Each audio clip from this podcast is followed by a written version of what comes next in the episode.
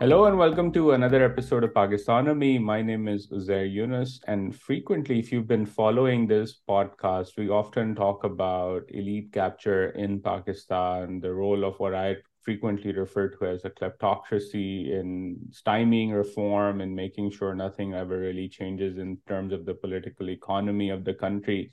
And this question that I frequently posed is, how do you convince the beneficiaries of the status quo to fundamentally change the status quo that has to happen? But one conversation that we don't frequently engage as much as we perhaps should on is the role of the international community in ensuring Pakistan remains the way it is, or playing a role in sort of reinforcing the kleptocracy in a way.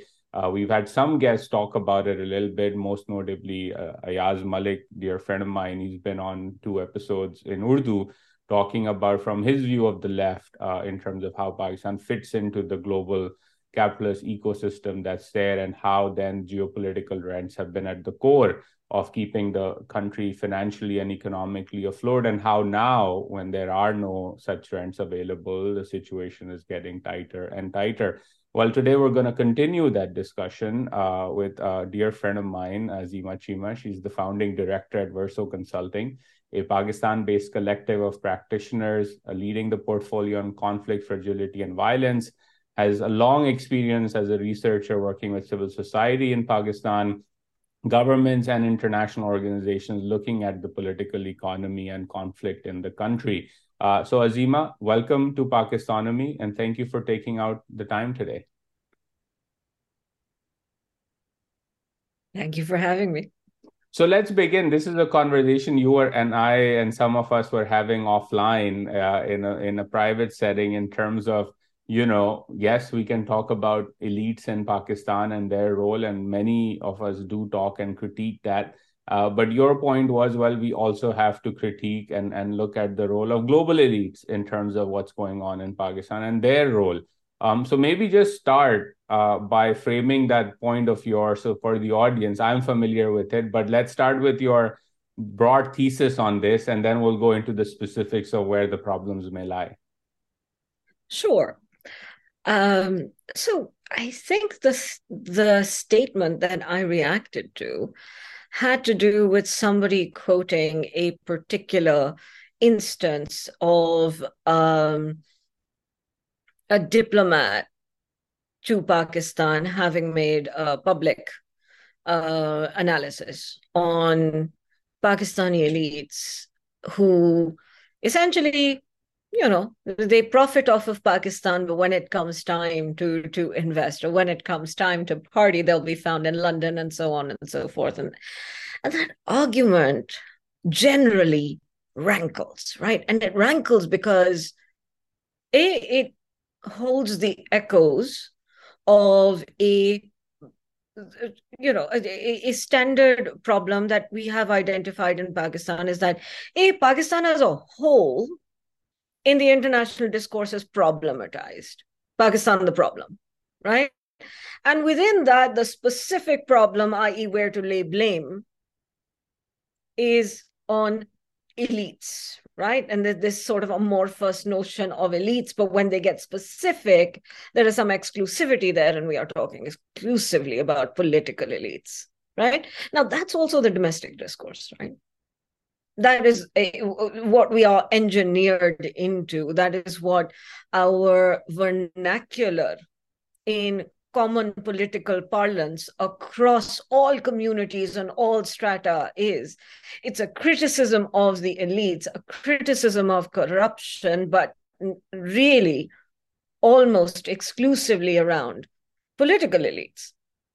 And so it rankles, first of all, for that reason, which is that exclusivity of political elites in the discourse. And secondly, it just feels like it's a bit of a lazy analysis. Now, as I mentioned to you right before we hit the record button on this, is that this is not an area, I mean, I'm a researcher, right? So for me, the goal is to dig deep into finding the answers.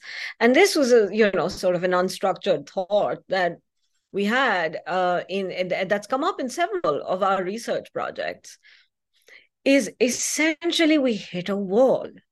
sometimes when we are talking, particularly because the background I come from is the development sector, and when we are talking about elite capture, when we are talking about rules of business in Pakistan, we're essentially seeing the same patterns again and again and again, which overall, the bottom line of it is that the analysis points to the lack of a conception or discourse on what is the public good. So within Pakistan, we have a very poor discourse on the public good. Can you think of like any clear examples where the public good has kind of been the central argument? I think the biggest argument on the public good side so far, if I can think off the top of my mind, right, has been this argument that Imran Khan pushed for a number of years and continues to push, which is corruption is the biggest problem. And right, if you solve for corruption, the public good, whatever this amorphous idea might be, as he explains it, would be solved for. And we would have the money, the $200 billion that I think Murad Saeed would frequently cite, and Imran Khan would then take a leaf out of that imaginative figure as well, would be we would bring this luti hui daulat back, and right, the country would prosper. That I think is the, or if then if I were to go to the flip side and look at the PML Noon's discourse, their public good would be the mega infrastructure projects, the highway and the power plants as the symbols of that public good, because that's what delivers growth and prosperity. I think, I don't know how you think about this, but that's my, immediately comes to my mind as the two big definitions of public good in the Pakistani context, politically. Well, hold that thought, especially on the Sharifs and the infrastructure, because I will bring it back to that. But when you start off with, again, this idea that Imran Khan has sold in particular, which is that you, the victim, you, the Pakistani population, you have been stolen for, all that wealth is sitting outside, we will bring it back, right? It's very, very similar to we'll get out of the EU and we will bring all this money into the NHS. At least there was a defined idea. There was a defined set of expectations. Where the discourse is better, you have more specificity as to what the public good is. So for that, they had to say NHS, right? You're going to put all this money into the NHS. Well, Khan Saab would say, sorry to interrupt again, Khan Saab would say the money would be used to pay off the debt. Precisely, right? The money would be used to pay off the debt. But also, there's no how in there. And when you look at Khan Saab and his, and you do an accounting of the distribution of wealth, Khurram Hussain is a great like resource for explaining how decisions taken under that lead to, you know, concentration of wealth into the hands of 600 people or so. You know, you have more and more of these examples of more of the same. Because when you actually analyze the behavior of political elites, you realize that they cater to other elites. Now, among our, let's say, various elites, you know, in Pakistan, we have the military elites, you have the administrative elites, you have the political elites and the business elites. And now let's just talk about the four of these. And right? Just to add to it, because we've had a researcher on the podcast, Dr. Rosita Armitaj, wonderful book, in my view, Big Capital in an Unequal World. She's also in her research shows they're all intermarried, right? So the elites you described, if you begin to look at the makeup of their families or talk to them, and you probably have had the same experience, you realize that they're all married to each other. I remember watching a video log of Umar Chima explaining sort of the issues with the current makeup of like the cases that are ongoing on the judicial side, the military side, the political side. And the way he was explaining it ended up being koi kisi ke khala ka beta hai, koi kisi ke chacha ki ladki hai. They're all married as well. I just wanted to add that for the audience's context as well. Yeah, and you're talking about literal marriages. And what I'm trying to say is that there's a figurative marriage at play here, right? Every time we, and this is, you know, sort of, I mean, I think Rosita's written an important book right? But she's looking at business elites that not necessarily, and she's been very clear about the fact that she's not looking at military elites. And so my problem with this particular argument around the political elites in the business economy, in Pakistan's political economy, is that of these four groups of elites, there is only one that has to demonstrate some contribution to the public good to survive. And that's the political elites. They have to spend on elections. They have to spend on campaigns. They have to spend something in the constituency, right? So end of the day, of course, political elites who spend as much as they do on campaigns, you know, talking about like 30 crores sometimes, right? Here in our modern election math, is a kind of money that's going to be spent on some of the more contested big constituencies. They're thinking, how are we going to recover this later? So of course, they have their own profits and their own interests tied along with that. But among these four elites, you have other elite groups that have no responsibility to demonstrate and no sets of rules and no accountability to demonstrate anything to the public good. Also, pitching the conversation around political elites to me seems like it's addressing half the problem. You're kind of ignoring the hierarchy of the problem. To me, the set of rules that political and business elites operate under are a subsidiary set of rules to the set of rules set by the military elites, particularly as it governs, you know, the various businesses. I think the real estate empires are a great example of that, right? So when you're talking about the military's investments in real estate, when you're talking about again, a lot of the development economy that was inherently tied to the global war economy, that's where my attention turns. Is let's look at the influence of the global war economy on Pakistan, because in my view, it's been a very, very big influence. And in that influence, political and administrative and business elites have set up rules of business that are aligned to protect those interests. And so you have repeated budget cycles where you see that same dispensation, that same settlement again and again and again, right? The housing societies are protected. The tax benefits to the business elites are protected. Administrative elites come away with raises, right? And then political elites get to try to manage the fallout with the public. Well, that's a very interesting way to put it, because that's a good framing in the sense of two things that come to mind. One, as we hit record today, there's a circular that is there on my screen and your screen as well, probably, that the SIFC budget for the Secretariat, there's a supplementary grant application for 200 million rupees. And based on my conversations, at least with people, they're saying, well, there's a list of projects that the boys are beginning to put together to sort of, you know, use the SIFC to pass through and grow their military Inc. empire, if you were to call it that, which again brings me to that point that anyone who tries to study it the way Dr. Aisha Siddiqui did is then, you know, become public enemy number one or is on that A list of public enemies, because you don't want to shed a light on that. And your point on rules of business, the second point that came to my mind was through my own research. I've been looking at a book writing. I wrote a draft book chapter recently on the military's growing influence on the economy. And in that, I stumbled upon something very interesting a few years ago. This was under the Khan government, when a new seed policy was supposed to be debated and put forward. And somehow the ISI and the MI were part of the debate on seed policy and said, well, we cannot allow GMO seeds to enter because it's a national security threat. And that was the news reports that were out. And when I dug deeper, it turned out that the Army Welfare Trust and the Foji Foundation run their own seed companies.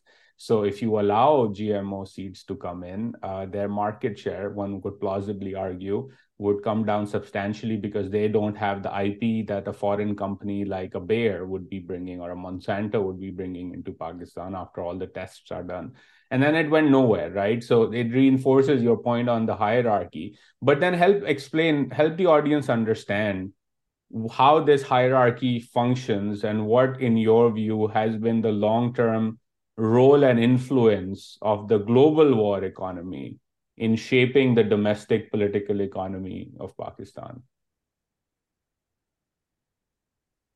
Yeah, I mean, again, I would, you had asked me this question about, what are the historical factors. And I, by the way, Uzair, would encourage you to take this as a two-part conversation, right? One is with me, who is the modernist, who's essentially looking at the international community's engagement in Pakistan in the contemporary, or at least the last 20, 30-year context, and saying, look, what has come out of that and how does that work and who does it benefit? And then you have somebody who I spoke to sort of just pick his brain, is Takhalus on Twitter. As a historian, he will come up with a fantastic list of, which I'll share with you just now, but he came up with a fantastic list of historical events that he thinks that it shaped, in particular, how this the global war economy and Pakistan's participation in the global war economy and how that has turned out. And those, I mean, I'll give you a quick list. The Korean War gave Pakistan an export boom. The Baghdad Pact. You had, a certain, the number of defense pacts here, CETO, CENTO, etc. The post-1973 oil embargo. Right, the end of the Cold War, the US-India nuclear deal, and how that shaped Pakistan's own internal dynamics and strategic positioning. You have, and in the modern space, you have the China Belt and Road initiative, right? Like, so there are a number of factors where we are having this conversation at a moment when, you've pointed this out already, there is a struggle for relevance. Pakistan at this moment is struggling to demonstrate relevance to global elites. And but just to be on the same page, so again, to just be clear, if we're on the same page, the struggle in my mind for relevance is primarily there. The need to figure this out domestically is there among elites, and I mean the broad elites that you defined, particularly the military elites, is that relevance then unlocks geopolitical rents that are critical to the operation of the domestic political economy. Are we on the same page on that? We're entirely on the same page, specifically because that the business model that Pakistan, and this is the way I see it, and again, this is something that I think needs a lot of further research. And again, I'm agnostic on the what should and should not happen. The fact of the matter is, and I make this point again and again, Pakistan is here, 240 million people whose interests and well-being are inherently tied into this structure. So that's a lot of collateral damage if everything goes wrong, right? And also that you have a military that has been a participant, that's a very, very strong actor, and that strong actor has emerged because that is the primary actor that has been a counterpart for the international community, right? And of course, you are absolutely right that we are essentially talking about geopolitical rents here, but we're also talking about, when I look at that model, I'm wondering, the rentiership model is just one tool in the box to do business. Whether you are doing rentiership as peacekeepers, great thing, that's good rentiership. Whether you are doing a positive rentiership in terms of engaging with other actors in the Middle East. And that is one area from where global elites have engaged with Pakistan and invested in Pakistan. Helping secure the Holy Kingdom of Saudi Arabia. Yes, but we have, we have these old relationships, and it is within those old relationships, and particularly in our current moment where this demonstration is coming into effect, that we are struggling to demonstrate relevance, right? We have usually had something to sell, whether it is cheap labor or expensive security. That menu should have grown by now, right? The three models of rentiership, three models really of rentiership that have been deployed should have been supplemented with additional business models of brokerage, for instance. And that is why, for instance, the Chinese relationships are so important. Because, when you look at Pakistan's engagement there is, opportunities for brokerage, for growing kind of, networks in terms of, developing and selling air platforms, etc. So whatever the opportunity pool now is very, very small. And the negotiating position is a very desperate one. And that is because, again, the global war economy has changed. So if we imagine, that Pakistan has some participation in the global war economy now, it would be around, Ukraine, for instance, right?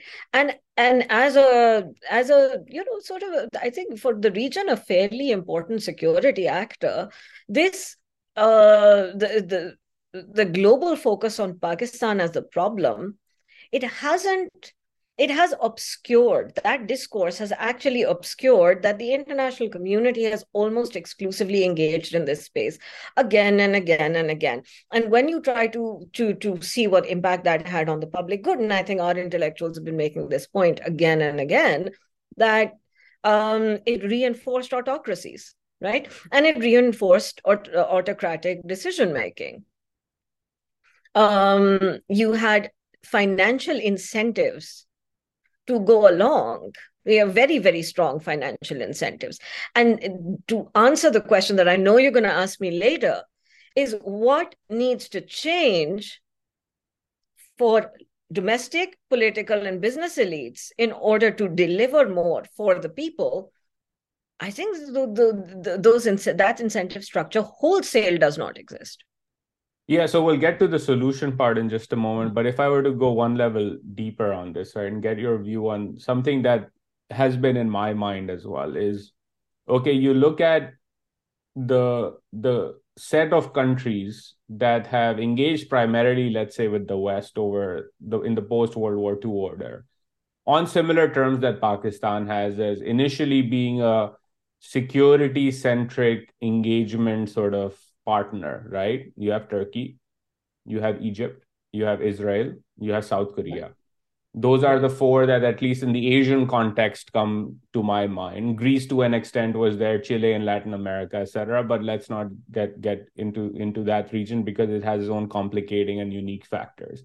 But in the Asian context, if I look at the South Koreans, the United States supported an autocracy there, but an autocracy that modernized and wanted to modernize and define the public good in a very different and unique way. In the Turkish case, the secular military elite, through the rise of Erdogan at least, did coups and all sorts of stuff, but still delivered on a broad definition of Turkish national public good and delivered on that, and an economy that continued to be modernizing and industrializing and becoming a force in the region itself. The Israelis are a case in point, the startup economy, quote unquote, and the deep research linkages that they have with Silicon Valley and DARPA and all of that. And then Egypt and Pakistan are sort of on the other side of this, where they haven't been able to do. Your view, what's your view on why and how did the military elites in Pakistan fail to sort of go towards the more South Korean model or even the Turkish model of defining a public good and then investing in that, even though it was driven by initially the security-centric engagement with the West? Where did Pakistan and Pakistan's military elites go wrong in that sense? Or what did they miss? Yeah.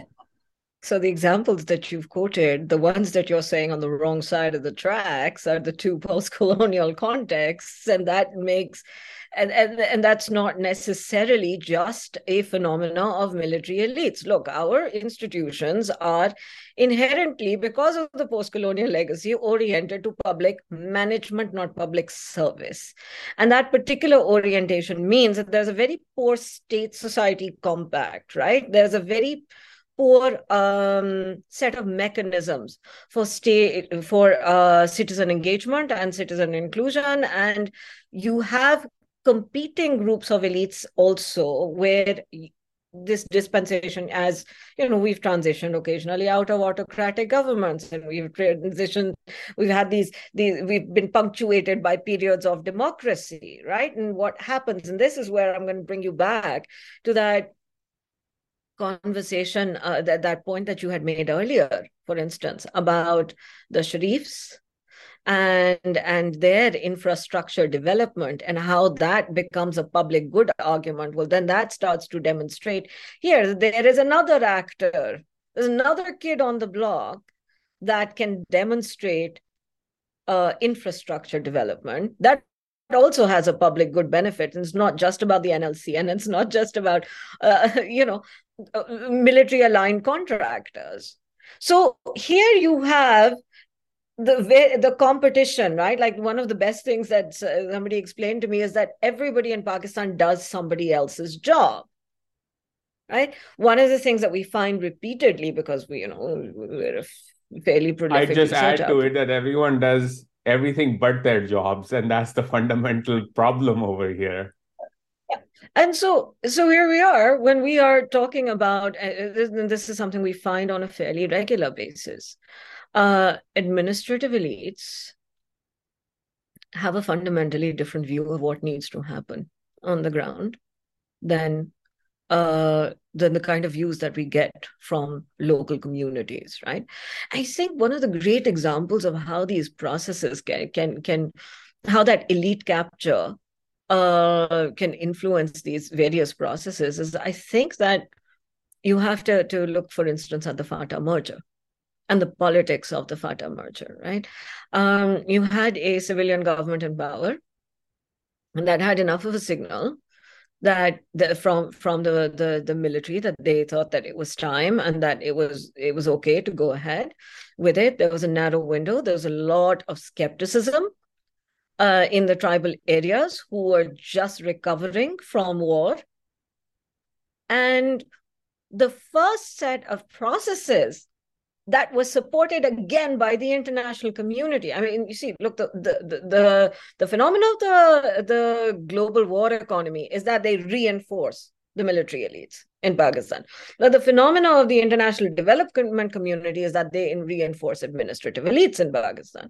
And the kind of impact that you have then in Pakistan's development sphere on such a big, sort of, I think, a fairly significant political process is that there were serious inclusion, like it's seriously exclusive of local interests. In fact, one of the first UN-supported processes led to a document, and you had to see the list of who was involved in it, and you had the local communities and local tribal elders kind of putting that document in front of you and saying, "Isme kaun hai tribal?"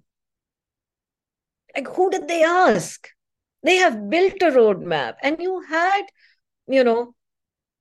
politicians in there who were trying very hard, and they were straddling a very fine line to go and convince the local community, saying, look, the fact that we have a window to change things, the fact that we have a window to do away with the FCR means that that we have to take advantage of the window. And yes, it's not going to come to something perfect, but it's a beginning to change. So please, please, please support us. And on the other hand, you also have this sort of, a region that historically has had I think that extreme example of a public management orientation, right? And that was the relationship that existed between the administrative elites and the community. All we do again and again is we co-opt local elites. We co opt local elites in order to achieve buy-in for development. If I may, on the FATA point, this is a thought that just came to my mind. I've been reading this book, The Dawn of Everything. Now I'm 4 chapters in. It's a fantastic read about that sort of redefines or begins, at least I'm not done with it yet, begins to redefine this idea of the Hobbesian world and the Rousseau ideas and where all of this came from. And the argument the book makes is that, well, it was a lot of this thought of individual rights and liberties and freedom as they were defined in the West in that era, the 1700s, etc., were out of a conversation with the indigenous people of North America and their philosophies and their way of governing themselves. And people forget, and the book gets into, you know, how and why this happened. And your point on ignoring the locals and sort of reinforcing administrative elites or military elites, do you then also think that this is perhaps also part of this whole Western idea, which has now become mainstream? Even our elites in Pakistan come out of the Western ideas of philosophical understandings, etc.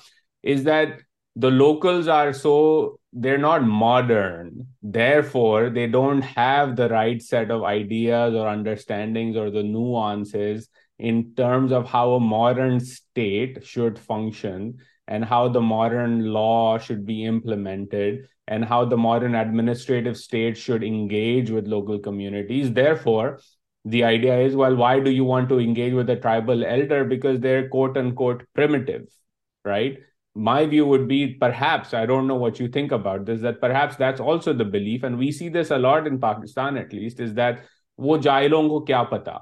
Right, that's a very traditional view of approaching ke local community se baat karne ka fayda nahi, usko to pata hi nahi hai ye cheezein chalti kaise hain. Is that also part of the dynamic? It's part of the dynamic in multiple different ways, right? Like, so for let's go to the structural part of it. The structural part of it is that development as a business still has a heavy colonial veneer to it that needs to be stripped, right? And there are people who are pointing that out and stripping that down world over, right? It has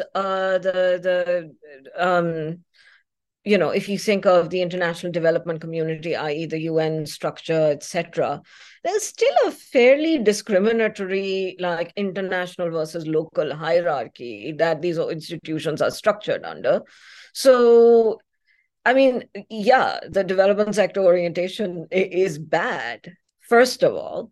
Secondly, you have sort of the elite privilege that speaks, or, you know, the way political elites, the way, for instance, populist ideas have been sold, right? So one of the arguments that used to come from administrative elites was that, look, people who vote don't really know what's good for them. Their ergo democracy is a little bit overrated. That's still the debate, right? Biryani ke liye vote dete.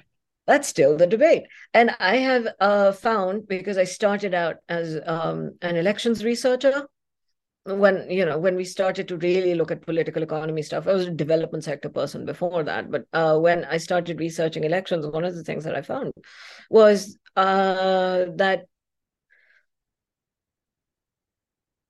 every voter has a very clear idea of what they want to vote for, right? And the rural voter has remarkable clarity on what they want and what they need.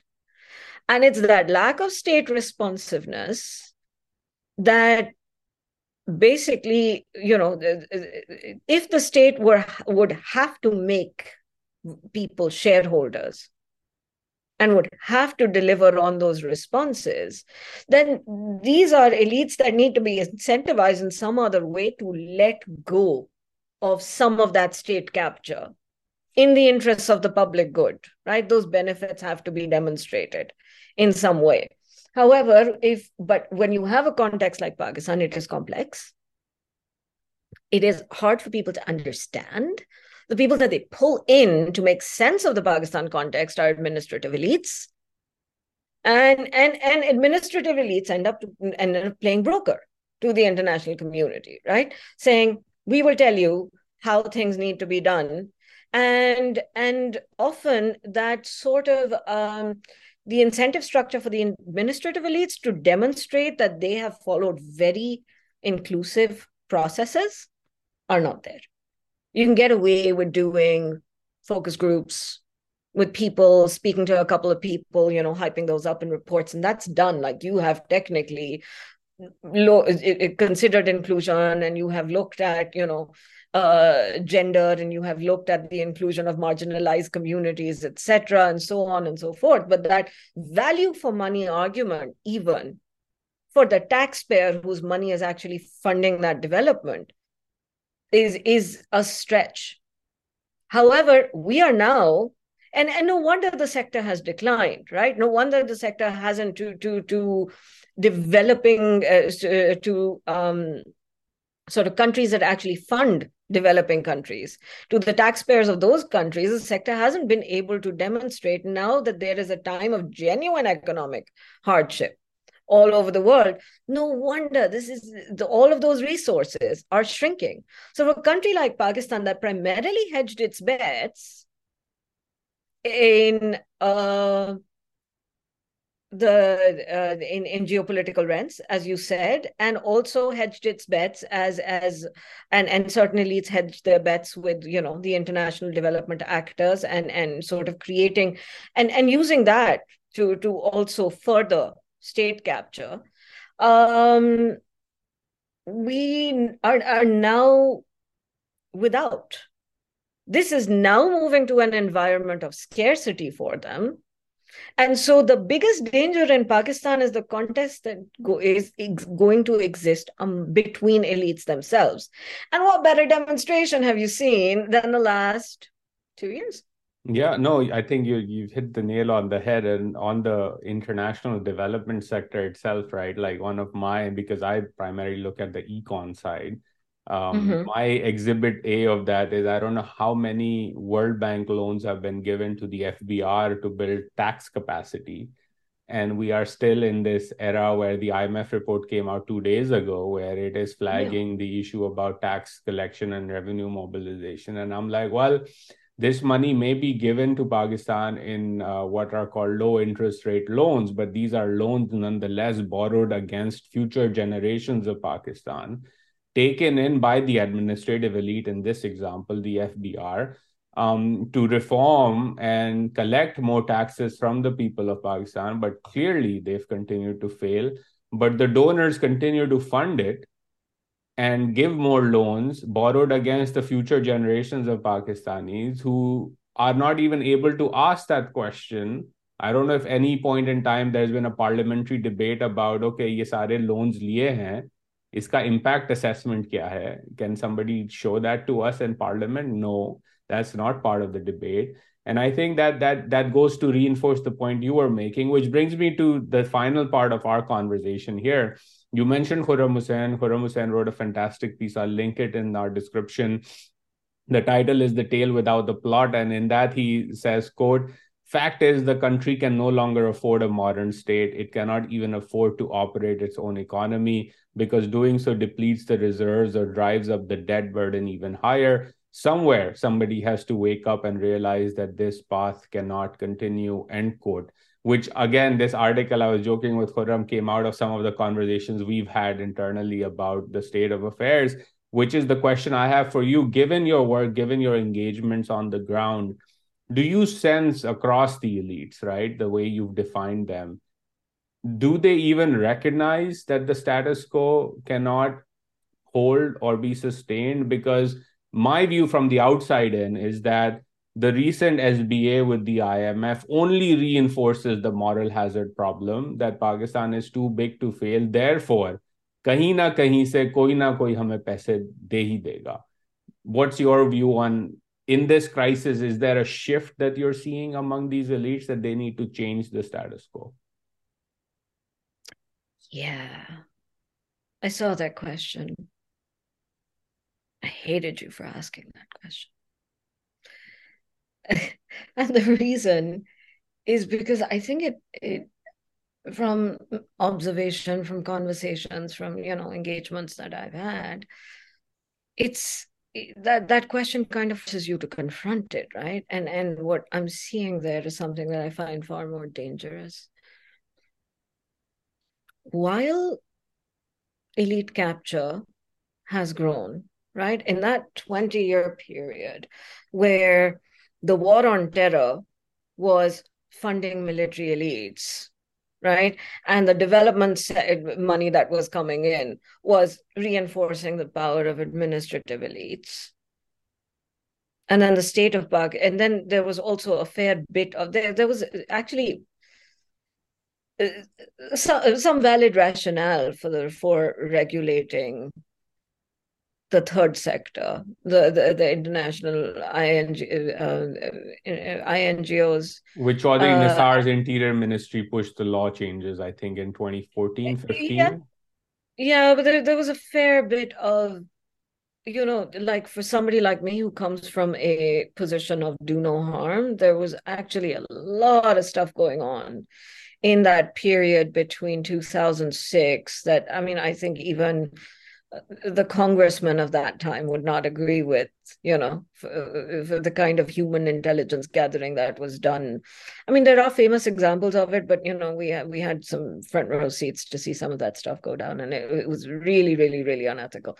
But besides the point, with the regulations on the INGO sector, then again, you had civil society capacities shrinking, right? But in that 20-year period, the reality that I also have to confront is that the decline in the education system and Pakistan's very defensive posture domestically, the limitations on the kind of discourse that we have had, it's led us to a point where over this time, over these 2 decades, educational institutes were declining, the capacities of the administrative service were declining, and the capacities of the military were also declining. These are institutions. I'm saying this, I want to be and nuance this, is that these institutions, and this is a separate conversation, but I see that decline in other countries as well. So Pakistan isn't an outlier here, but I'm not saying that, these institutions can't perform their core functions. They absolutely can. But what you have is a greater evolution and a better career trajectory for conformists everywhere forming. Right, the Pakistan's political economy, basically at the core of it, it's personalities in leadership positions who are taking very autocratic decisions. There's more and more pressure on those personalities to distribute scarce resources. So within those structures, even if somebody gets it, my main thing is that people who have come out of the education system, like in the Zia era and after, so some people who are my age were in their 40s, a lot of them don't get it. And the generations that are coming up now also don't get it. And the generations that will come after will get it even less. And we're stuck in a system where they're also without the incentives to do so. And they are now without partners to do that. So I'm agnostic on the fact that the military elites at the moment are the senior partner and other elites are junior partners. And we're not really focusing on an accountability of the elites. I am much more concerned about the fact that there is no champion for the public good anymore. There's fewer and fewer people every day who understand what the public good is. And that's why you're seeing less and less public good arguments being made, right? We know that public good arguments sell, but they're so self-serving in the way that they have been demonstrated. They've been nothing more than populist instruments, right? So the idea is this: you can control your power, contain your power, as in you can continue to grow your power. you can sustain your power, and all you have to do is demonstrate that you have fed the poor. BISP में पैसे डाल दो. Yeah. Natural disasters होंगे, relief पहुंचा देना लोगों तक.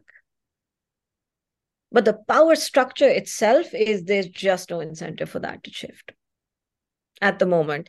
And as resources get more and more scarce, then elites start to eat each other. Which is what we're seeing now, I think. Which is what we're seeing. But also, I just don't have the patience for international elites to come and tell us that story. I understand we're taking their coin, so they're entitled to have an opinion on it. But my God, this is the system that you built. You came into a context, you found it as is, you figured out who are the easier people to deal with. Again, these are conversations now that people are also having about Afghanistan, right? You're talking about, you know, a structure that was essentially very, very centralized. And from a governance model, was that the most inclusive and the most sustainable one in the long term? No. But was it in the interests of the occupying power? Yes. And could you say it at that time? No, because you weren't really ready to call an occupation by its proper name.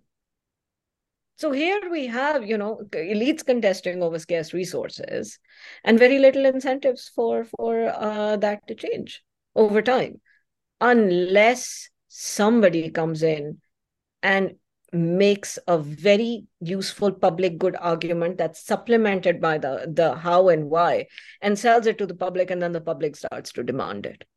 And then you have start to show little demonstrations of that. Yeah. Where the public gains, they engage. It's quite a bleak picture, right? I think it's one of those things that at least I don't see even a recognition, even among the, as you described it, the ones that have the, at least have to demonstrate some contribution to the public good, i.e. the political elite, even they don't seem to be able to do that. I think the latest, you said BISP, I would say the new variation of that is BISP plus Metro, and Metros are great. I love it. They should be subsidized, but is that creating opportunity for the many? Not really, right? It's not the fundamental, solving the fundamental problem here. It's not solving the health problem, the education problem, the economic, local development problem. But it's just seen as a means to say, okay, हमने आपको अच्छी metro दे दी ताकि आप आसानी से अपनी factory तक जा सकें अगर आपके पास factory की नौकरी है. But I think thank you for sharing your thoughts on this. I think it's very thought-provoking and interesting to look at the outs. Yeah, please go ahead. Yeah, the one last nuance that I wanted to add is that one of I find it's a little bit ironic when, you know, people are blaming business elites and political elites. And there's one sort of aspect of their ethos that gets ignored, which is political elites and military elites. Of course, the political elites, military elites, business elites, a lot of them have hedged their assets outside, right? But for the political and business elites, the ones who have resisted a little bit have been the ones who've been able to afford it because they have hedged some of their resources outside. So there's also that aspect that we tend to downplay. Yeah, no, that's a fair point, and that's it. That's the insurance policy. Yep. And I mean, I think also in the political elite conversation, one thing I would also add at the end that we often forget, or in the mainstream discourse doesn't get talked about, is that the coercive elements of the state have been leveraged time and time again to neutralize political elites that are less conformist, let's put it that way, right? So Pakistan's history is filled with examples through this entire era where the international war economy was supporting autocracy, where the autocrats then neutralized across the board, including in Punjab. I think we again missed that point. People, when they talk about the neutralizing of local, genuine political leaders, they'll say Balochistan, Sindh, Khyber Pakhtunkhwa, even Gilgit-Baltistan. But they'll forget Punjab also has a history of that, particularly southern Punjab.